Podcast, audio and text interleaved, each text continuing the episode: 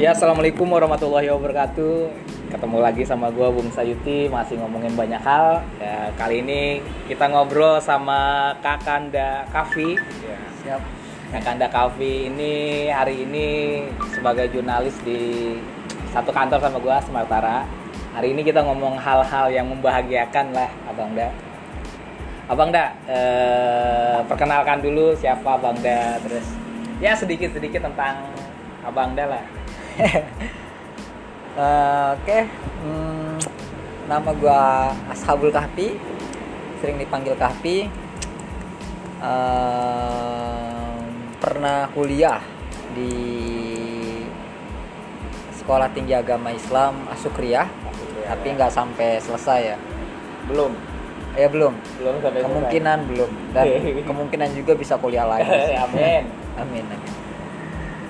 Em, dan kegiatan gua aktif di organisasi eh, namanya Himpunan Mahasiswa Islam Emi HMI. Ah, sampai hari ini masih aktif kurang lebih udah sekitar lima, lima tahunan lah di HMI. Mungkin itu aja ya sedikit ya. LK di mana bang da Kalau LK, LK1, LK1. LK1 di Tangerang. Di Tangerang tuh lokasinya di Konsen ya? Pendopo ini, pendoponya anggota dewan. Manduri dia Ya, dewan. Kebetulan dia juga Senior ya? senior HMI, namanya Turidi, Bang Turidi. LK 2 Ah, kalau LK2 baru beberapa bulan terakhir ya. Sudah setengah tahun sih dari podcast ini di apa di di Direkam. direkam. Eh, di LK2-nya di Jaksel, Jaksel nah, Jakarta Selatan. Gue gue termasuk salah satu kader yang LK2-nya lama. Nah. kenapa kenapa kenapa bisa lama gitu apa ya karena ini karena gue pikir dulu ya dulu mikirnya tuh untuk apa mela- untuk masuk ke jenjang ke jenjang berikutnya ke perkaderan berikutnya kita sebagai kader HM itu harus menguasai nilai-nilai HM itu nilai-nilai HM itu tersendiri sih. Jadi misalkan konstitusi kita tahu itu perjuangannya itu perjuangannya kita tahu dan termasuk keaktifan juga kontribusi di HMI-nya sih. Jadi itu itu itu itu yang jadi tolak ukur gua kenapa gue cukup lama LK2 walaupun sampai akhirnya ya dirayu-rayu sama temen-temen ya nggak bakal mungkin kita bisa nguasain nilai HMI secara keseluruhan ya. Ya kalau LK2 ya LK2 aja dulu. Oke. Ya akhirnya gue LK2 lah. Oke. Ini kan kita mau ngomongin hal-hal yang membahagiakan abang da ya. Jadi eh, seperti tadi diskusi kecil kita bahwasanya yang membuat orang bertahan tuh di organisasi adalah salah satunya hal-hal yang membahagiakan ya sepertinya. Nah, hal-hal membahagiakan apa yang membuat lu bertahan di AMI hingga hari ini? Lima tahun loh. Lima tahun itu kalau pernikahan udah punya anak dua itu apa enggak? iya apa apa yang membuat lu bisa bertahan itu? Kebahagiaan lah, kebahagiaan apa yang Oke. iya menarik emang nih kalau soal kebahagiaan ya gua nggak berasa juga di HMI udah lima tahun kalau dilihat-lihat dari ini ya perjalanan gua di HMI yang di awal-awal tuh yang merasa bahagia itu ketika melihat ada temen gitu ada teman atau teman-teman kader-kader HMI lah gitu yang apa nilai wawasannya itu cukup luas dia. Itu apa seolah-olah ada kebahagiaan tersendiri tuh ketika kita mengetahui banyak wawasan atau keilmuan lah kayak gitu ya. Itu itu menurut gua sih. Cuman kan nggak tahu ya eh, eh, pandangan yang lain gitu ya terhadap pengetahuan yang luas itu karena kan beberapa orang ada juga yang menganggap ini ya ini basa basi dan segala macam lah tapi gue bahagia soal itu Iya, iya. Selain itu juga ada apa ya soal apa kegiatan-kegiatan HMI-nya sih. Kegiatan-kegiatan sosial HMI. Misalkan gitu kita advokasi ke masyarakat kayak gitu. Walaupun misalkan kasusnya itu nggak bahagia ya. kasusnya nggak bahagia tapi gua ini sebagai kader tuh bahagia melakukannya. Oke, oke. Sem- apa membantu orang lain itu bawaannya bahagia aja lah Oke. semua orang pasti merasakan itu harusnya iya, kan. iya. itu sih menurut gue ya kecilnya ya tuh itu, itu salah satu faktor kebahagiaan gue bertahan di AMI sih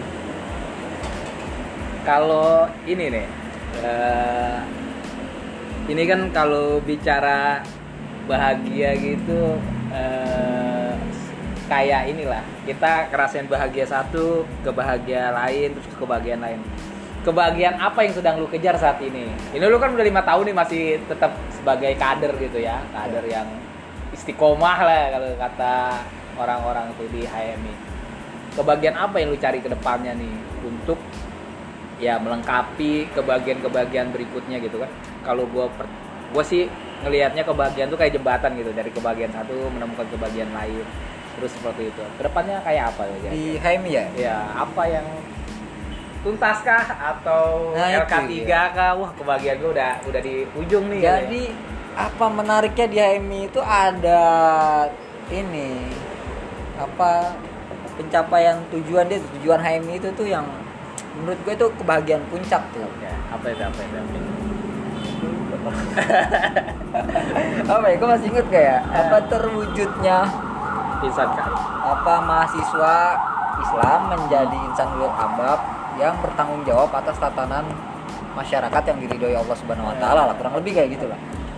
terjemahannya kayak apa itu Jadi apa secara nggak langsung ya apa ka- ka- karena tujuan itu menurut gue yang puncak kebahagiaan apa untuk sampai pada tujuan itu pun akhirnya kita cukup lama nanti. Oke. kan ini prosesnya panjang. Jadi untuk mencapai tujuan puncak itu puncak kebahagiaannya ya. Cuman dalam prosesnya gue temukan juga kebahagiaan-kebahagiaan lain. Misalkan kayak ya kita ketemu apa namanya HM Iwati lah kayak Iya, gitu iya, misalkan. iya, iya, iya, iya. ya kan ya namanya cowok ya. Iya, kok itu kebahagiaan juga lah. itu kebahagiaan juga. Betul. Dan eh, akhir-akhir ini gua temuin itu tuh. Eh, akhir-akhir ini ya akhir-akhir Iya. ini gua rasain kebahagiaan yang itu di HMI oke. Menemukan sosok apa kalau di HMI itu sebutannya Yunda. Oke. ya gua menemukan sosok Yunda yang menurut gua wah ini perfect banget kalau dijadiin pendamping hidup gitu. Iya iya iya iya. apa ya ada istilah tuh kalau HMI ketemu HMI itu kapal udah HMI dan itu itu itu yang hari ini gue rasakan tuh kebahagiaan kebahagiaan di HMI itu. Cuman apa namanya untuk kebahagiaan lainnya ya ada juga sih. Misalkan hari ini kita bentuk satu lembaga baru kayak gitu kan. Soal apa terkait lembaga pers lah ya. Hmm. Kita punya lembaga pers dan dari lembaga pers ini gue punya keahlian baru tuh Oke. ini kan jadi kebahagiaan baru lagi Betul. keahlian menulis kayak gitu kan menulis berita menulis opini dan segala macamnya Oke. kan. jadi untuk saat ini ya kebahagiaannya eh, itulah gue menemukan sosok Yunda di. HMP dan tadi keahlian-keahlian baru yang gue dapatkan kayak gitu kalau menuju apa puncak kebahagiaannya kan proses banget itu Iya panjang iya iya iya iya. Itulah kira-kira Gue juga gue juga sepakat lah kalau emang eh, kadang-kadang kita masuk dalam organisasi punya visi misi sendiri ya gitu ya. Oh. Tapi kan sebenarnya ketika kita udah masuk kita tuh harus ikut terhadap visi misi organisasi ya bang Daya. Iya, betul. Ya organisasi ini punya visi misi udah punya pakem gitu lah ya kadang-kadang kan gitu.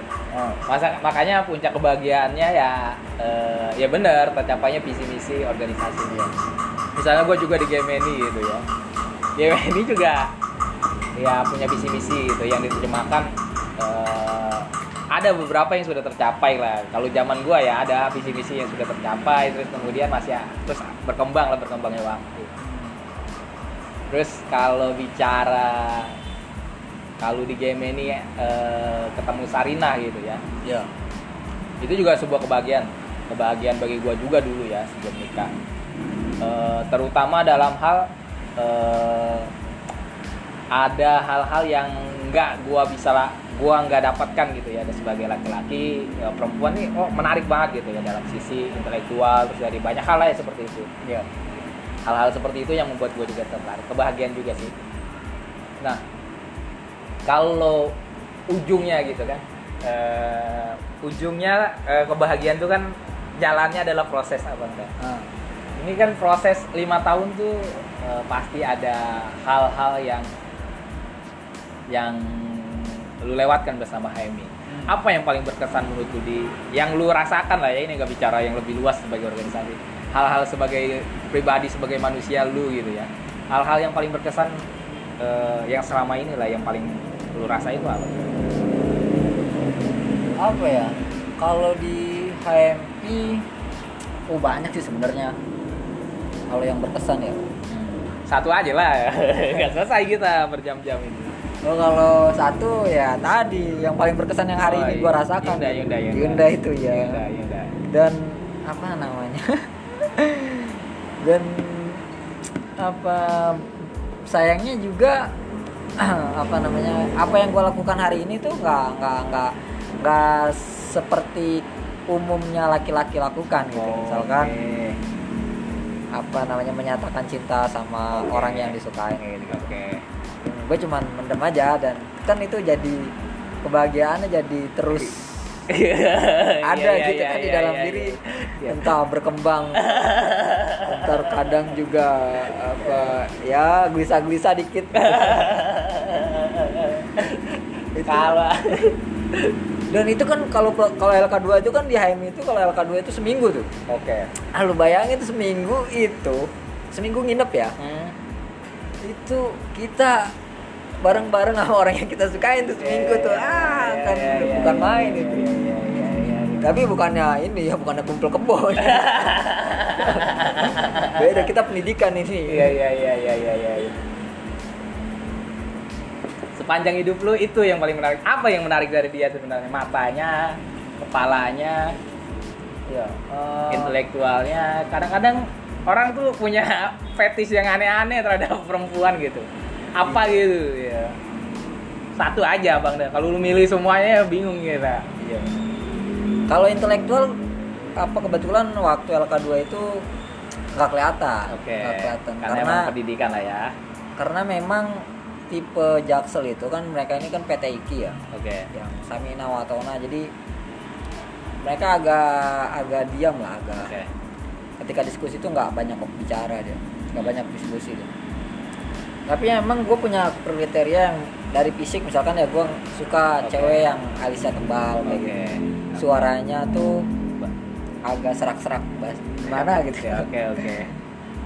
Dan apa ya eh, senyumnya gitu Wa- wajahnya manis menurut gue itu manis manis banget gitu, manis makanya gue sering kadang juga gue bikin ini bikin cerpen judulnya gadis manis itu Oke.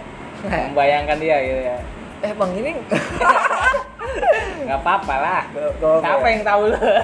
Jangan so terkenal. Bangsat.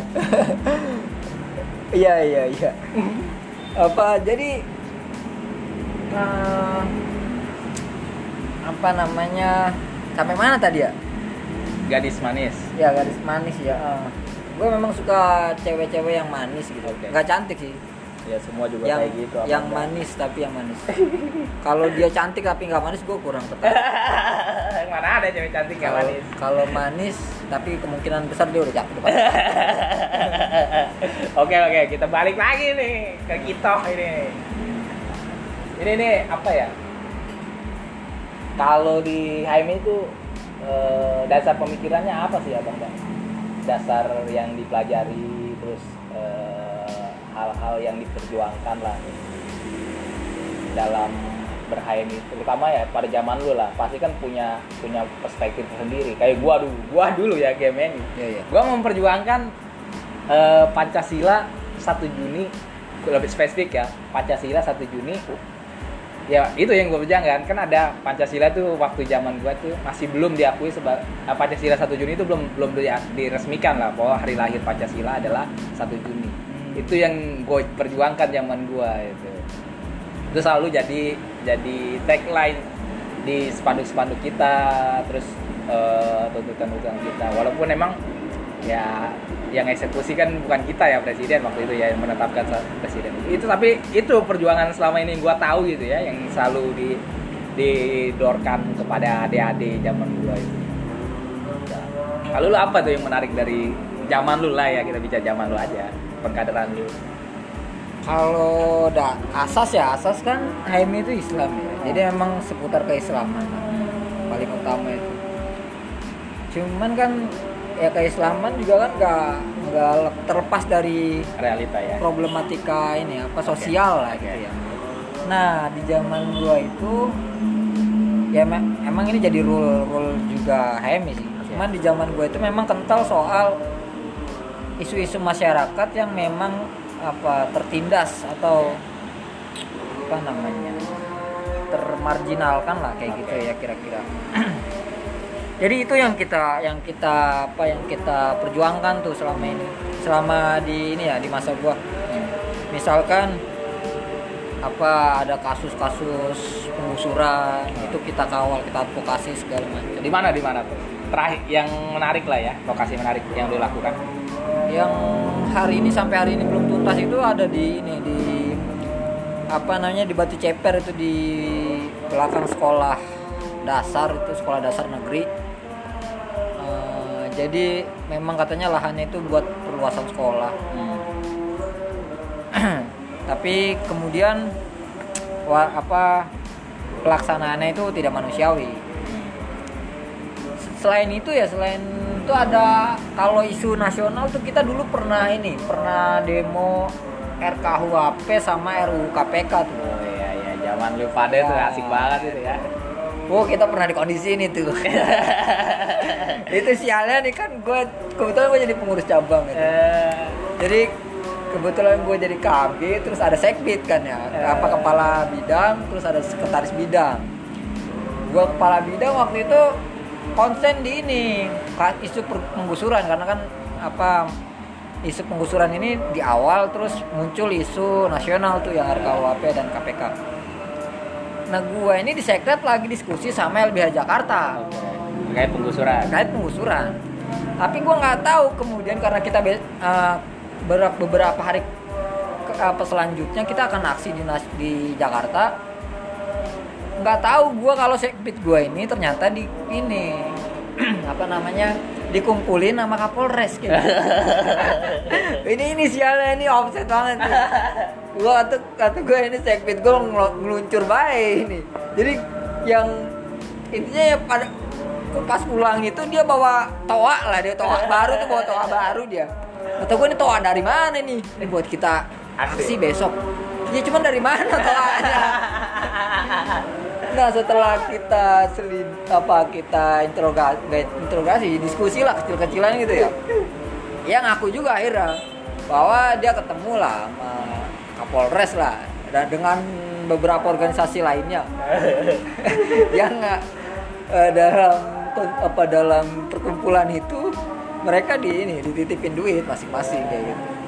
Tapi akhirnya karena karena ini ya karena gua juga udah berkomitmen sama kader-kader yang lain enggak gua sih maksudnya kita sebagai HMI Perangkat. sudah berkomitmen untuk berangkat ya kita berangkat. Jadi uang yang diberikan oleh Kapolres itu kepolisian kita jadiin logistik dan sekbid gue itu gue bilang HP lu matiin aja dah. Daripada lu teleponin mulu kan. Matiin aja udah kita berangkat aja. Ayo berangkat. akhirnya berangkat kita tetap berangkat. Sampai akhirnya gua juga apa salah satu mahasiswa yang masuk ke dalam gedung DPR RI itu. Itu gua masuk ke dalam sana. Ya gitulah. Ceritanya. Itu momen-momen berkesan lah. Ya. Mungkin cukup ya kita cukupin baik 20 menit sudah. Eh, terima kasih Bangda udah ngomong-ngomong pada kita. Siap. Semoga eh, ya ceritanya menarik lah. Eh, mungkin cukup sekian dari gua. Ya, Assalamualaikum warahmatullahi wabarakatuh.